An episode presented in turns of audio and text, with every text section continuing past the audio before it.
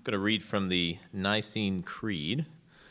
Nicene Creed, originally written at the at a great uh, at the Council of Constantinople in 325, and one of the one of the creeds uh, of our church as well. The word should sound familiar, although we typically we typically recite the Apostles' Creed, the short the shorter version of this, more often. The creed reads: We believe in one God, the Father Almighty, Maker of heaven and earth, and of all things visible and invisible and in one Lord Jesus Christ, the only begotten Son of God, begotten of the Father before all worlds, God of God, light of light, very God of very God, begotten, not made, being of one substance with the Father, by whom all things were made, who for us men and our, for our salvation came down from heaven, and was incarnate by the Holy Spirit of the Virgin Mary, and was made man, and was crucified also for us under Pontius Pilate. He suffered and was buried and the third day he rose again according to the Scriptures, and ascended into heaven, and sits on the right hand of the Father, and he shall come again with glory to judge the quick and the dead, whose kingdom shall have no end. And we believe in the Holy Spirit, the Lord and giver of life, who proceeds from the Father and the Son, who with the Father and the Son together is worshiped and glorified, who spoke by the prophets. And we believe in one holy Catholic and apostolic church. We acknowledge one baptism for the remission of sins, and we look for the resurrection of the dead and the life of the world to come. Amen. All right, let's pray. Lord God, we thank Lord God this creed that is echoed throughout churches uh, in history uh, now echoes in our hearts and in our church, and we and Lord we proudly and gladly and thankfully profess this truth as we begin, as we prepare for worship this morning. Heavenly Father, pray you would send now your Holy Spirit and begin to open up our, our cold, uncaffeinated hearts, and prepare us to uh, hear your word taught, to hear your story, your story told, to become and to, uh, to worship you here in a few minutes. In Jesus' name, amen. So if you look at the creed, you'll notice that there's a little bit on God the Father, there's a little bit at the end about God, God the Holy Spirit, and there's a big chunk in the middle about the Lord Jesus. Does anyone know why that is? What was the big controversy that the creed was addressing? Yeah, Arianism. There were, mo- there were many, many heresies eh, in the church, but Arianism was the big one. So they spent a lot of time in discussion on who the Lord Jesus was, who the second person of the Trinity was. We're not actually going to talk about that today. There's actually, because there is actually another little section in the Creed that would become on to be a huge source of controversy. We're going to be spending our, we're going to be splitting our time today as we talk about Constantine the Eleventh between theological controversy and and a big siege. Uh, and we're going to have both in equal because both were of uh, almost equal importance in the time for the life of Constantine. Before we jump into theological debate and warfare before the walls, however, I'm going to do what Sunday school instructors should never do and ask you to take out your phones. Take out your phones and pull up your uh, maps uh, on there and search for Istanbul, Turkey, modern day Istanbul. We can't, if we're going to talk about Constantine the 11th, we have to talk about Constantinople, and you cannot talk about Constantinople without actually seeing uh, how it is situated uh, in the world, in Eastern Europe. If you pull up Istanbul, which is what uh, which is what the city has been known as since 1453, which is when we'll wrap up, which is about the year we'll wrap up our lesson today. Uh, you'll it's still very much the same as it was uh, the, all those hundred, over over 500 years ago, about the time we'll be talking about. Um, it's in modern day Turkey. And you'll see if you look at it, it's on a peninsula that sticks out into the Straits of the Bosphorus. The straits, uh, the straits are create a direct connection between the Black Sea and, uh, and the trade in the Balkans, uh, where uh, modern day Moldova and Belarus and Romania and um, other countries of the Balkans are located today. And so that from the Black Sea, you come down the Straits of Bos- the Bosphorus. The currents are notoriously quick uh, and difficult to navigate, but it was a straight route straight into the Sea of Marmara and that's right where Istanbul is located, right above the Sea of Marmara, which connects into the Aegean Sea, which connects into the Mediterranean, which connects to the rest of the world. And it was this prominent, it was this prominent trading location that first attracted another Constantine, Constantine I, the Roman Emperor Constantine I, known to history as Constantine the Great. It was him, he who decided to move the capital of the Roman Empire from Rome in Italy to uh, what, what, he would, uh, what was known, been variously known as Byzantium, uh, today known as Istanbul, and, but, he, but known to the medieval world as Constantinople after its founder. And it was because of this ideal location. The trade of the world passed right in front and through Constantinople, and the Byzantines had their hands in, in all of that. You also notice that it sits on the European side of the straits, and right across the river uh, would be was Asia. So it was a meeting of worlds, and it was extremely cosmopolitan and a prosperous city throughout its time. The other thing that's important to note is if you look at Istanbul's right there on that peninsula, and that, that was known as the Golden, Golden Horn at the time. At the time that uh, Constantine XI became the 88th emperor of Constantinople, uh, it had the city had a circum- the city's walls uh, included were about 12 miles long around the city. Of those 12 miles of, of defenses around the city, only four had actual actually had uh, walls on the land. The other eight were all surrounded by water. The Sea of Marmara to the south, the Straits to the to the east, and then that channel, and then the uh, the harbor channel just above it. Uh, those were all defended primarily by the sea, and this was one of the reasons the city was so defensible.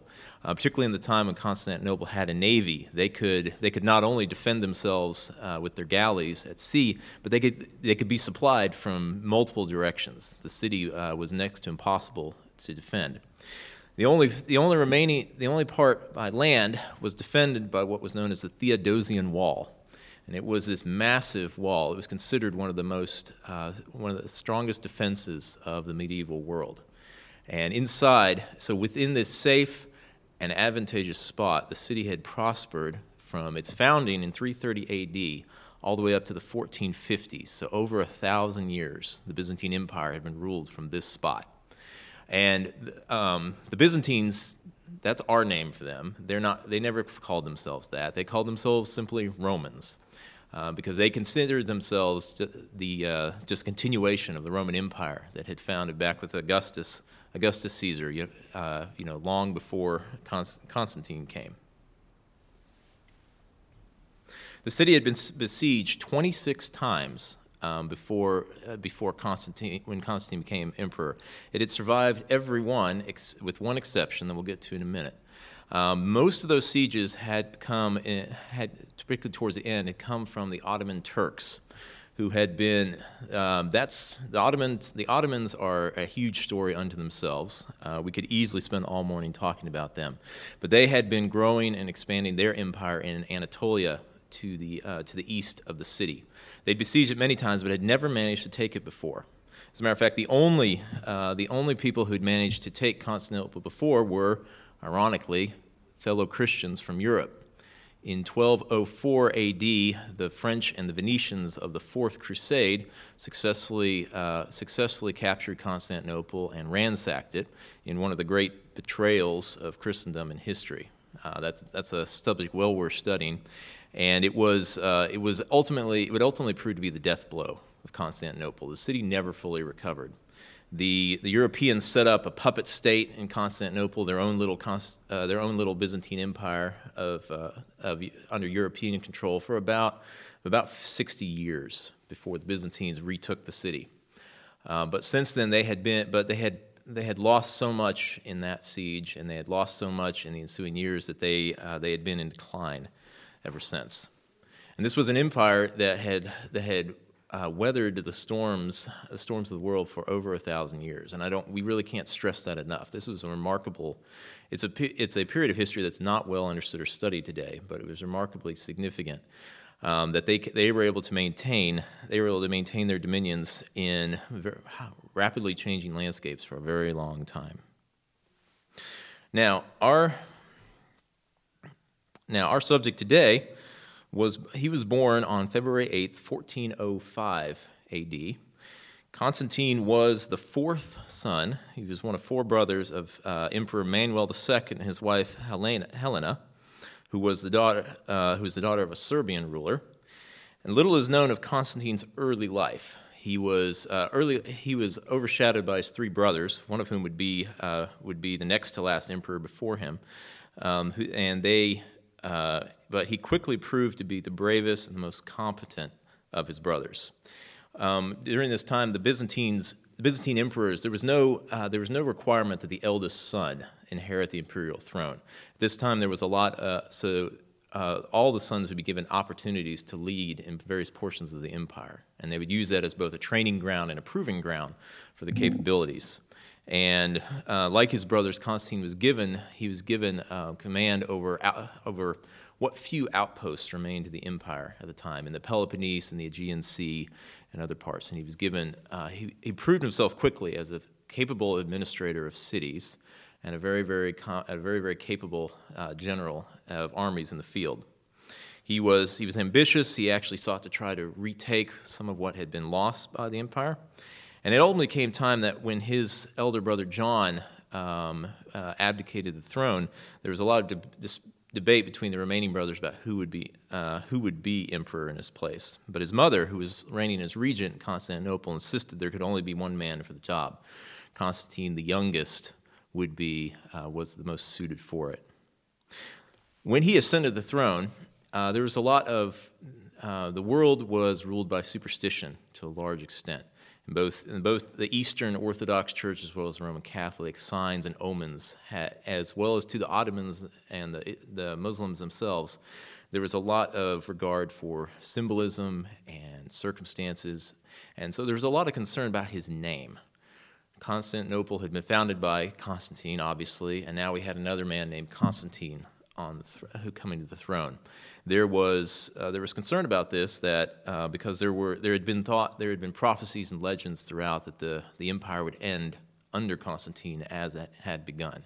So his name was ominous, but he was also uh, he was also despised for more more concrete reasons to the Byzantines.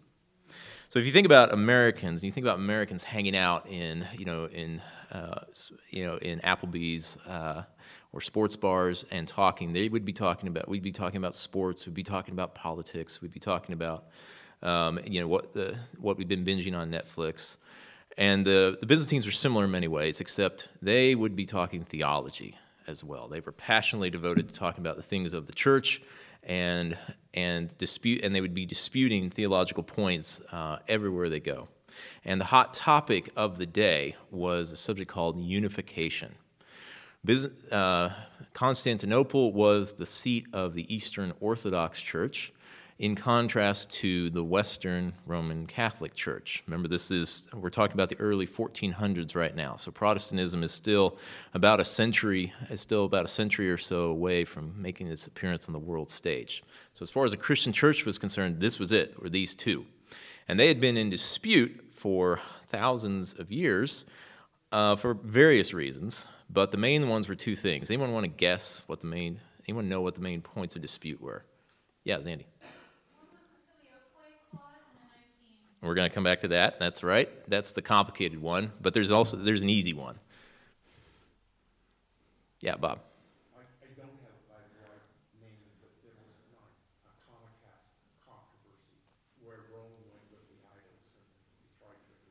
Well, they had idols in Constantinople too. So, yeah, there's some debate over that. Now, y'all are thinking too complicated.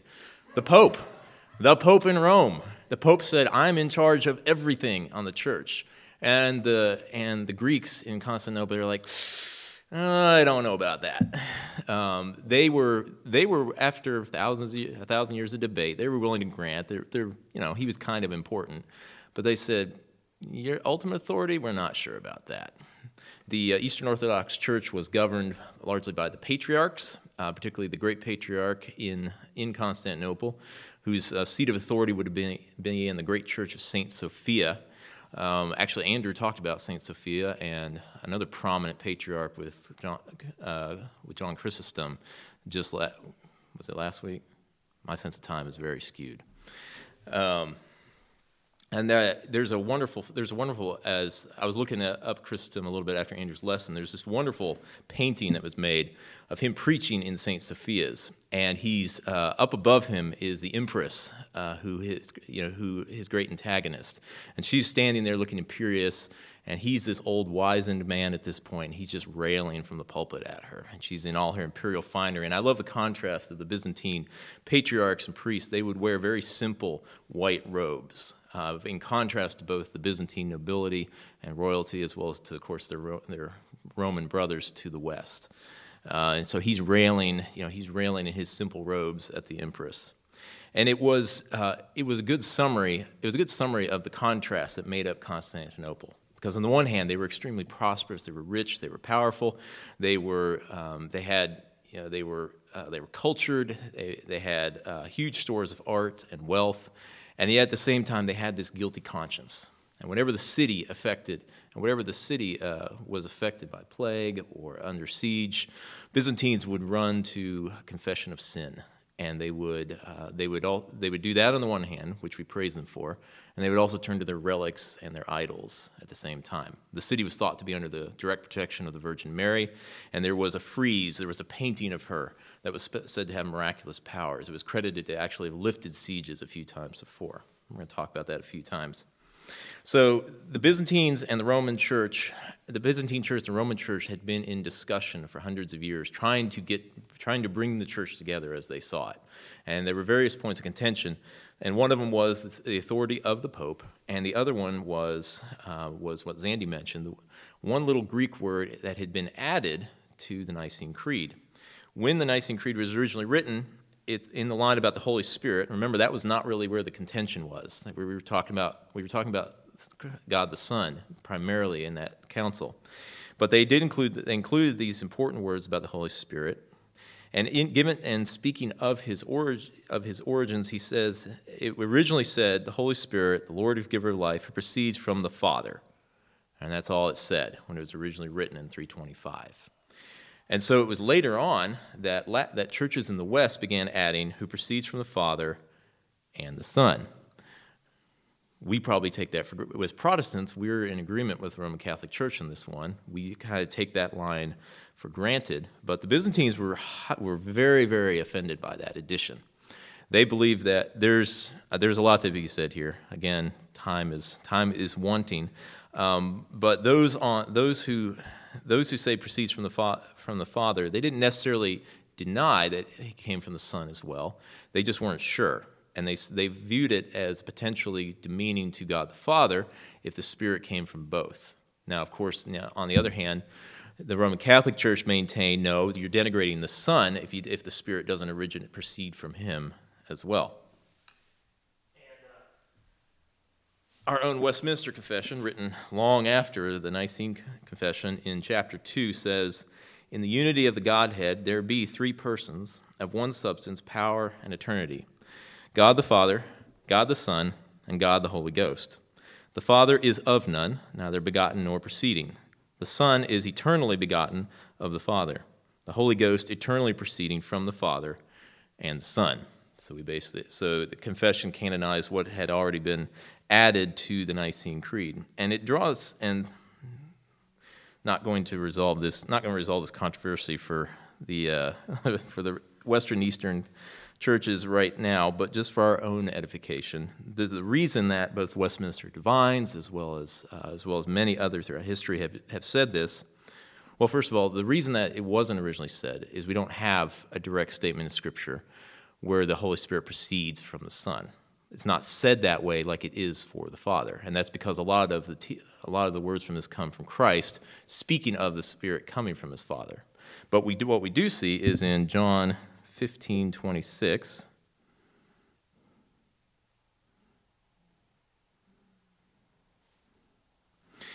Christ is talking to his disciples and says, When the Helper comes, whom I will send to you from the Father, that is the Spirit of truth who proceeds from the Father, he will testify about me, and you will testify also, because you have been with me from the beginning. So it specifically uses those words, proceeds from the Father, but it's Christ talking, he says, I'm sending him. And so the, the, Roman Catholics and Protestants later saw in this that the Spirit comes equally from both the other two persons. And then again in Galatians chapter 4.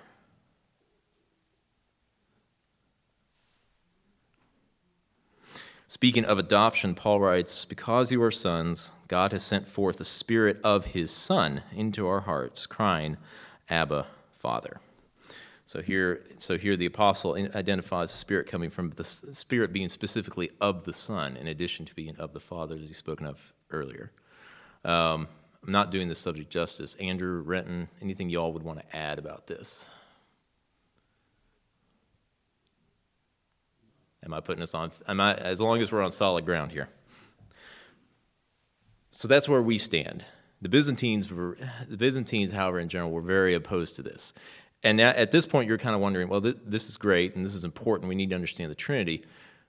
Why was this such a hot topic? Surely we could, we could just all sit down over coffee and you know sort this out.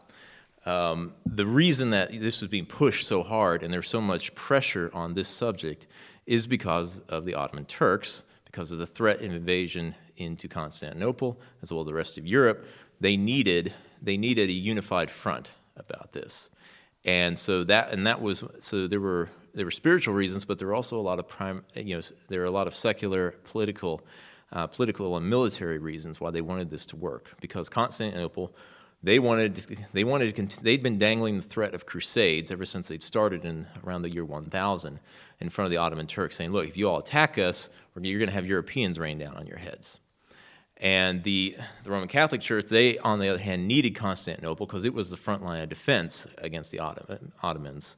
And the defenses had been pretty disorganized in Europe through all this. So Constantine, so coming back to Constantine himself, he was in favor of unification. He didn't, he didn't really have a dog in the fight on the on Filioque, which was the Greek word and from the Son. That meant and from the Son. That was it was that one word that was under dispute in the creed. He didn't really have a dog in that fight. He didn't have a strong opinion one way or the other. He took a very pragmatic approach, saying we need Europe's help. So we need to, you know, he was pushing for he was pushing for unification very strongly. He was leery of the Pope's grandiose claims of authority, but felt like you know accepting it would be worth would be would be a price worth paying if it got him the help he needed in the form of fleets and supplies and you know men for the fight. Because as we said his his empire was waning uh, you know was waning by this point. Uh, it was at the council of florence that unification was technically accomplished when patriarchs and priests from constantinople and from rome met in florence italy and hashed out a document acknowledging the authority of the pope acknowledging the addition of of the Holy Spirit proceeding from the Son as well as the Father in the Nicene Creed. And everybody slapped themselves in the back, said, Good work. And then they took it back to Constantinople, and there were literally riots in the streets. Everyone was so unhappy about this change. Uh, the, the, the, popular Byzantine opinion was that this was, this was compromise, that, that we were kowtowing to Rome, that we, they wanted nothing to do with this. They, they literally pulled back, and all the great churches from St. Sophia down uh, stood empty because the Byzantine people would not, would not even worship in unification churches, as they, call, they viewed it as compromise. Uh, at this point, it was around this time, it was right in the midst of this that Constantine was crowned emperor, but he was not crowned in the Saint Sophia by the patriarch as he should have been, because he himself was a unification man, and the patriarch, uh, the, the patriarch Gregory at the time, he was also for unification. They, they feared even, they feared they feared even worse ramifications if a unification emperor was crowned by a unification patriarch in the great, in the great church of Constantinople. So he was actually in. Um, he was actually outside of Constantinople at the time. He was crowned in a very small ceremony. He didn't even he never actually received the imperial crown. He used just a lesser a headpiece that he put on himself. And then he had to beg passage on a Genoese ship, on a Catalan ship, to actually get back to his own capital. When he got there, it was not a moment too soon because the Ottoman Empire had recently received a new leader in the Sultan Mehmet II. I nearly, I nearly made him the subject for a day. He, was, he is such a fascinating man. I commend, commend both these men to your further study. Uh, it was truly two remarkable, two remarkable rivals during this period. Mehmet was young, and he let, it, he let everyone believe that he was just this callow youth who didn't really know what he was doing up until 1452, when he finally decided that he was going to reach out and pluck uh, the, the red apple, which is what Constantinople was known throughout the Muslim world. It, was, it, had been, it had been filling their dreams and their prophetic their prophecies since, the, since Muhammad himself had come. Because for, much, for all the reasons that Constantine wanted to found it, the Muslims wanted it as their capital as well. And right now, and the Ottomans were the Ottomans were the leaders of the Muslim world at this time. And it was Mehmet had decided this thorn in his side, he had had enough.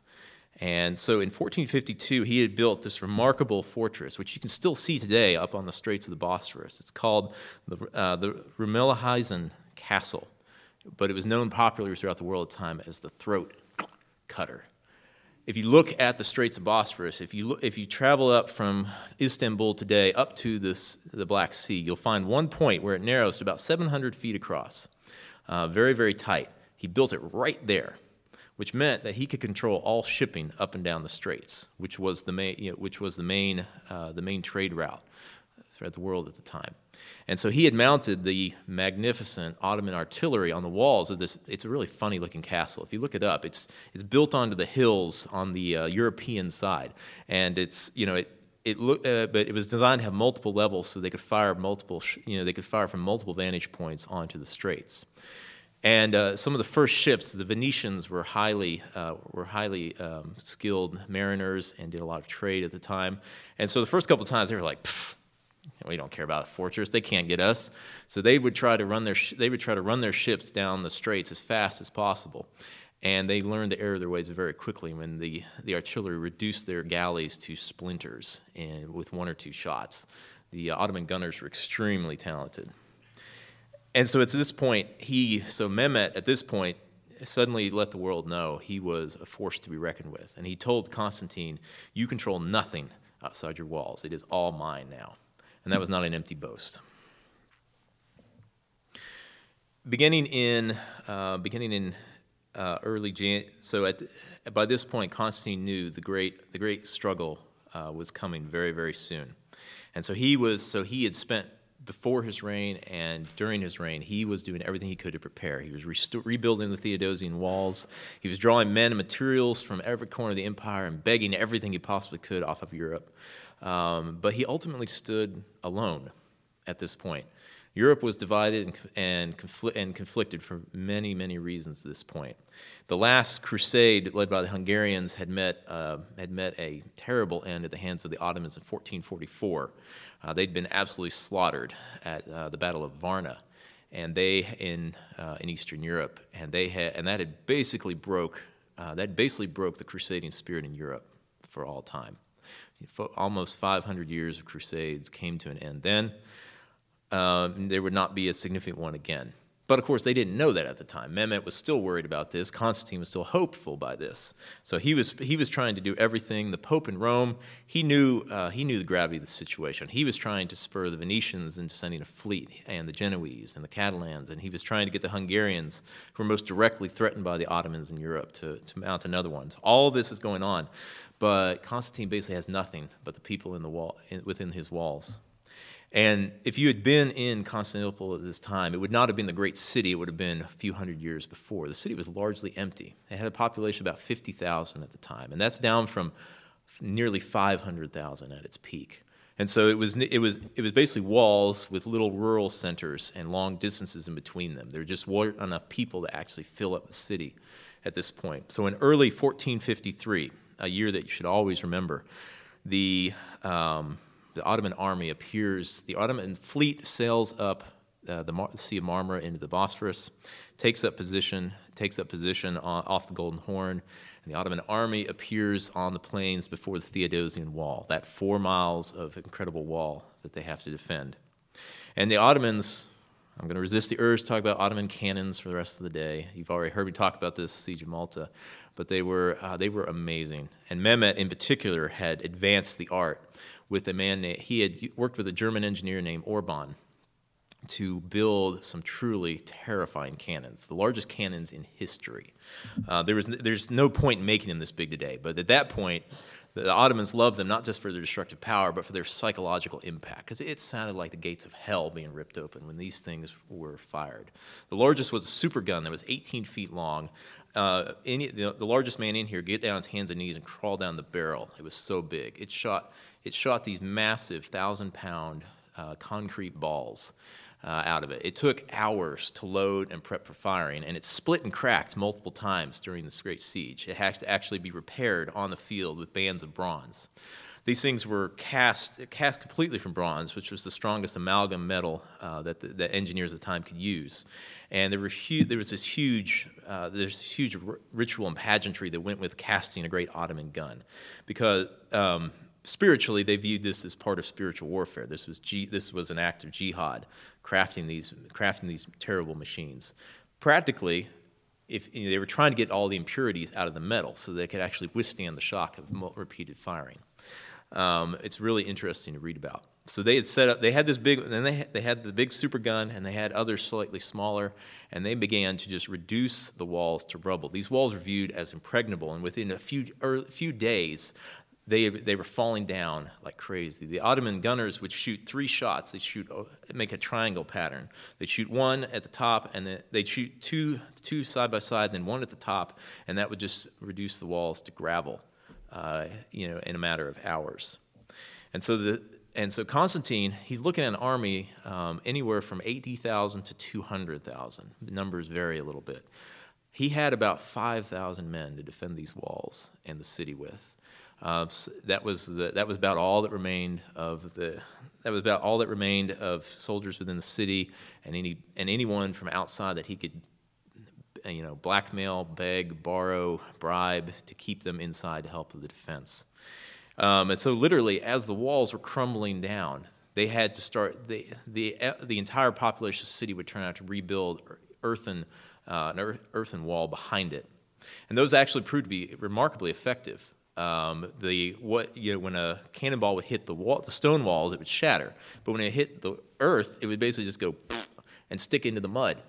And so these remark, but they weren't as great for they weren't as great for defending from an actual attack. Uh, if you know, the, if the Ottomans actually mounted an assault on the walls, so there was this whole, there was this balancing act that was going on back forth. The Ottomans would destroy the walls, the Byzantines would rebuild you know, rebuild the stockades. The Ottomans would try to attack it. They'd repulse the attack, and this was going on incessantly for about three months. There's, there's, a, there's a ton that we could talk about in this, but we're running short of time, so I'm going to skip to the end. The, um, much of the defense of the city had been, uh, Constantine, had, Constantine had directed it himself. He was extremely active. He was everywhere at once. He was seconded in the general command by a Genoese commander named Giovanni Giustiniani, who was, who was remarkably adept at siege warfare. He was, a, he was probably, the best, the, probably the best Christian commander for a siege you could possibly have. And he, um, he had been promoted general command, but he was mortally wounded in the defense on the morning of May 29th, 1453. He was mortally wounded. Uh, he was he had been he'd been everywhere, and he had uh, he finally that day was taken by his men back to his ships um, because he he uh, Constantine begged him to get back on his feet and remain there because he was so critical. Um, but the champion ended up leaving for his ships in the harbor. Constantine said to him as he was carried off, My brother, fight bravely. Do not forsake us in your distress. The salvation of the city depends on you. Return to your post. Where are you going? Uh, but Giustiniani would not be turned. It was not his city after all. Um, it was about this time that uh, the siege had been going on for a long time, and the morale was at an all time low in the city, but it was also, interestingly, an all time low uh, in the attacking army as well. Besieging a city is psychologically very, very difficult. It's very hard to keep men in the field. The advantage is always with the defenders. And Mehmet was dealing with, uh, he was dealing with advisors telling him, look, just put the city under tribute and let's go back home. You know, we'll save face, we'll get a bunch of money, uh, we can get it another time.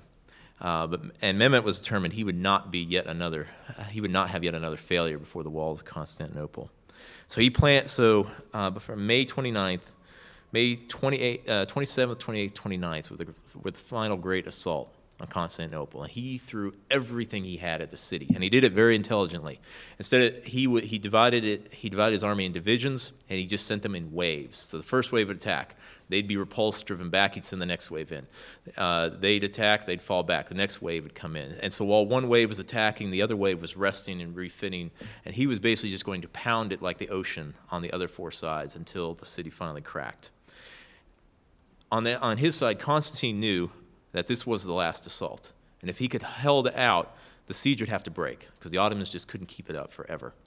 So he was there on the walls with his, with his men, uh, with all, almost every able bodied citizen in Constantinople, uh, f- you know, fighting at the last great assault. there was a small gate called the Circus Gate. It was, uh, it was under the Great Palace uh, at Blachernae in the walls, and it was been used by the d- defenders to, to lead sorties, to lead attacks out through the walls to attack the, the army. And one even, and there were many such doors in the walls, and they would, and you know, as you might think, those would be real weaknesses in a wall to have those openings. So they were fastidiously managed and cared for. But this one was left open uh, through a, a, variety of reasons. And a small at- detachment uh, from the Ottoman army was able to go in the door and go up a tower. And they were uh, they raised the Ottoman flag, the, the, the, the crescent moon on a green flag, on a green field. And they raised it. And, uh, and the defenders at that moment, uh, Giustiniani had fallen. Uh, tower, the, the flag was seen flying over the walls, and the morale of the defenders finally snapped and they began to flee. Uh, with every, they began to flee and return to their families and try to find every way possible to get out of the city. And again, in the, great, in the last great assault, um, the city was overrun.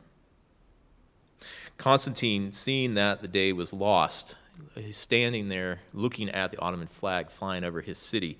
He said, The city is fallen, and I am still alive. And it was at that moment um, he, he took off, he took his he ripped off his imperial robes that he was wearing, and he just let he remained in his he took it remaining in his armor they had underneath. He drew his sword, and he flung himself into the fighting where it was the thickest around the Saint Romanus gate, and he was never seen again. Legends survive that he didn't actually die. Um, legend says that an angel came and took Constantine and turned him into stone and buried him under one of the great gates of the city until such time that he should return and retake the city they had lost that day. Is that true? No, of course not. Do I believe it? Absolutely, because it's a great story. It, uh, it reminds me of the Arthur legends that says that at the end of time, Arthur, Arthur will return to Britain. And I say he can't come soon enough. Um, shortly after that, Mehmet, um, the city was given up to plunder, rape, pillage, uh, it was Ottoman uh, Ottoman plundering of cities was a horrible thing because by Sharia law, the army had three days in which they could do whatever they wanted to the city, to its inhabitants, to its possessions. Um, Mehmet actually ended up breaking that law. He stopped it after six, only six hours because he, he wanted the city as a capital. He didn't want everything leveled to the ground. Um, but that was enough time because the city was so reduced in population, because its wealth had fallen so much, that was enough time for the Ottoman troops to find nearly everything and everyone in the city. While this is going on, Mehmet walked to St. Sophia, uh, the, great, the great church, and, in, and in struck, by, struck by, with awe by the magnificent piece of architecture, he kneels down and scoops up dust from the ground of his city now, and he sprinkles it on his turban before he walks in. And then inside, he, as he gazes around, he has an imam climb up into the pulpit and read Muslim worship in St. Sophia for the first time. And that great church has been a great mosque ever since. Mehmet was only, Constantine was 48 years old when he died in 1453. Mehmet uh, was only 21. So, the, so wrapping up here, the city the city became the capital of the Ottoman Empire. And this was, and it was shortly after this that that empire reached its, uh, reached its apex of its power and influence and its menace uh, to Europe and to the entire world. The, the, uh, the Ottoman Empire would survive for nearly 450 years into, anyone know, anyone knows when the Ottoman Empire fell?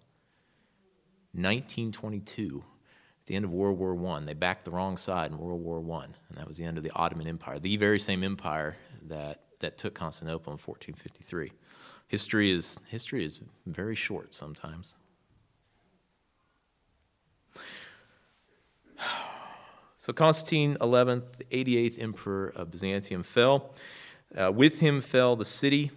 Uh, with him, came, with his fall and the, the fall of his city, the Byzantine Empire came to an end 1,123 years after Constantine the Great founded it. Or if you, if you take the Byzantines at their word, almost 1,500 years after the Roman Empire had been founded by Augustus Caesar in Rome. Um, Byzantine had stood as a bulwark of Christendom for over a thousand years, and with her fall, and she had been the front, like I said before, she'd been the front line of defense against uh, the on, against jihad and the Muslim world for a long time. She had been a focal point of the Crusades she had encouraged the Crusades uh, because it brought uni- unified help from Europe, which had, uh, but the Crusades had been more, far more trouble than aid to her over the over the hundreds of years that they had run. Um, she had squabbled with uh, the Christians in the West, uh, and she had been and she had fallen to their depredations in 1204, weakening her for this final defense. But even even in her fall, the Lord used her to provide a foundation for his church. It was, so remember the date, 1453. It was after this that the great culture, the, the culture, the knowledge, the experience, the collected, the ancient writings that had been stored within the libraries and in the minds of scholars in Constantinople were now scattered west, and they headed into Europe.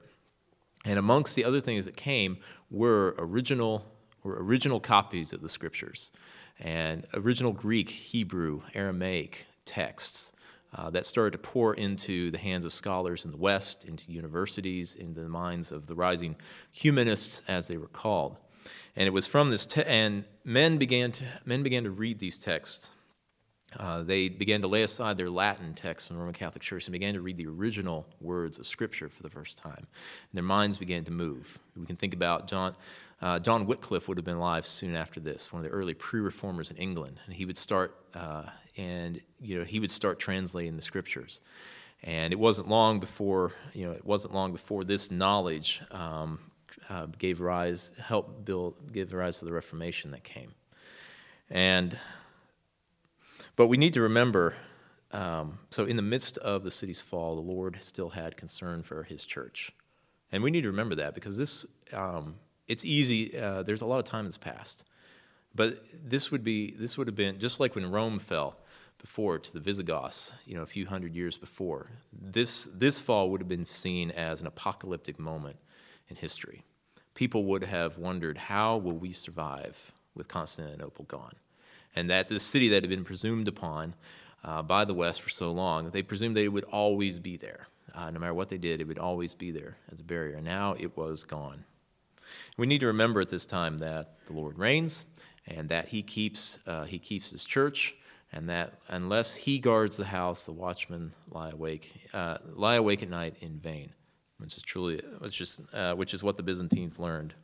Um, I think one of the most tragic stories that, that I read about this was a there was a processional through the streets of Constantinople when the siege was at, at one of its fiercest, and they had taken they had brought with them this great this painting of the Virgin Mary that I mentioned before. Uh, they pinned a lot of hopes into the. They had pieces of the true cross. They had uh, they had all kind. They had a massive collection of relics uh, that were venerated within the city, and they put a lot of hope in these things. How could this city fall when we have all these? We have all this stuff. We have all this important stuff, and so this venerated painting of Mary was being carried throughout the city. And in the midst of it, a freak thunderstorm rolled up, and the wind and the rain were, and the lightning and thunder were so bad that they could barely uh, make any progress, and they, they were huddling in walls. And at this point, the wind took the painting on top of the on top of a pole on which it was being carried, and it threw it to the ground. And the, the desperate the desperate, terrified worshippers who were falling it tried to pick it back up, and they, it wouldn't budge. Suddenly, this wooden painting was as heavy as lead, laying on the ground, and it, it, could, it couldn't be moved. And so they struggled with her time, finally got it back, and finally got it back up and retreated back into the churches in despair. Um, there was a there were images there were there was this there was this terrifying spectacle at St. Sophia's. The roof uh, one evening was illuminated in orange. The dome of the great roof was illuminated orange from top to bottom, and yet and then slowly that orange light. Uh, disappeared, began moving up the dome until it reached the top spire, and then it, it disappeared in a flash of light up the top. And for those, for superstitious minds looking for omens, this was a, this was a grievous one, both to the, the Byzantines inside Washington as well as to the Ottomans outside the wall. Uh, Mehmet rushed to his astrologers and had them propagate some propaganda saying, no, no, this is a good sign. This means we're going to take the city. Um, but inside, it was almost viewed as though the spirit himself was leaving the city without his protection. So it's very, very, it's very interesting. There's, uh, there, were similar, there were similar signs recorded by multiple observers when the Jerusalem fell in 70 AD. Um, it's just a reminder. So, historians you read will dismiss these things, and of course, um, there's a, there's a lot. If you pin your hopes on superstitions and signs and wonders, then you're going to all your assurance will be very easily shaken, as it was. as it was for those as they for the Byzantines they carried their idols through the streets. Uh, but I also think it just gives us a flavor of just what a momentous event this was and what a, what a massive change the world was facing through this that Constantine saw through.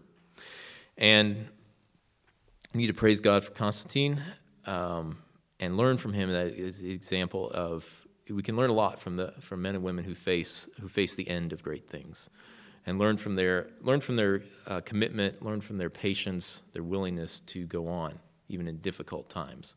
And uh, Constantine certainly saw that. Any questions this morning? I know I've been rambling on at top speed here. Yeah, Bob. Well, you brought it back around on the symbols and the important symbols. And when it went by, and the, the big battle that finally ran up the, what was it, The flag of the Ottomans, yeah. I say, the flag battle, a symbol Hmm. won the battle. And I don't quite understand it either, the symbols can be very important. Mm-hmm. Yep, they can. Yeah, Zandy. This may be an arcane theological point, but I have heard that perhaps one of the reasons for the filioque controversy was basically the word in the Latin creed and the word in the Greek creed, Hmm. as it would have been, actually didn't have exactly the same meaning. That basically in the Greek one, there was more of a sense of original source, and so that's why they kind of objected to the Son. Mm-hmm. They would have agreed that the Spirit, the Son sent the Spirit, but that it originated from the Father, whereas in the Latin, the proceeds is more, can go either way. And Yeah. because of the fact that the Son sent the Spirit, it would have said, well, therefore, he sent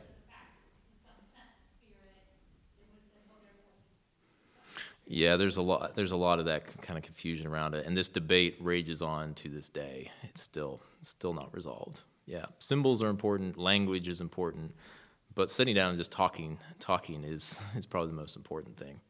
Yeah. Well, I mean, the battle for hearts and minds is often a battle for the dictionary. What words we use, the words we use to describe things, is what is how we express. Is the most important way we express uh, who has authority over certain things. So they, I mean, they were right to take the take the debate seriously. Doubt about it. All right, unless there's anything else, let's pray and prepare to worship.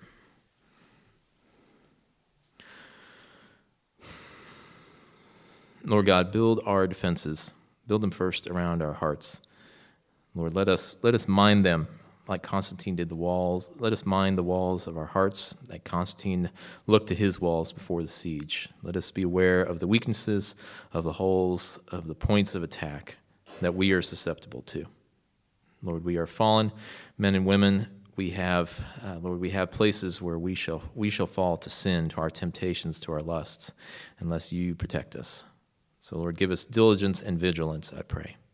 Lord, build your church today that you have preserved through terrible, uh, through terrible events like the fall of Constantinople and many other things. Lord, come with, come and be with us, and Lord, protect us, uh, not not so much within these physical walls as within this body. Lord, keep us together. Give us a heart that in love for your truth, for the for the for its sweeping themes and for its minute details. And Lord, let us, uh, Lord, let us get right the truth that you've entrusted to us. And Lord, let us do it with love and unity with our brothers. Lord, we have seen again how, how perilous it is to err on either side uh, in, in the truth or in the unity over it. So, Lord, we pray you would come, give us both, and let the world know that, uh, that the Lord Jesus reigns because only he can bring both. So, Lord, we acknowledge ourselves to be your servants, and we love you. We praise you this morning. Make this prayer in Jesus' name. Amen.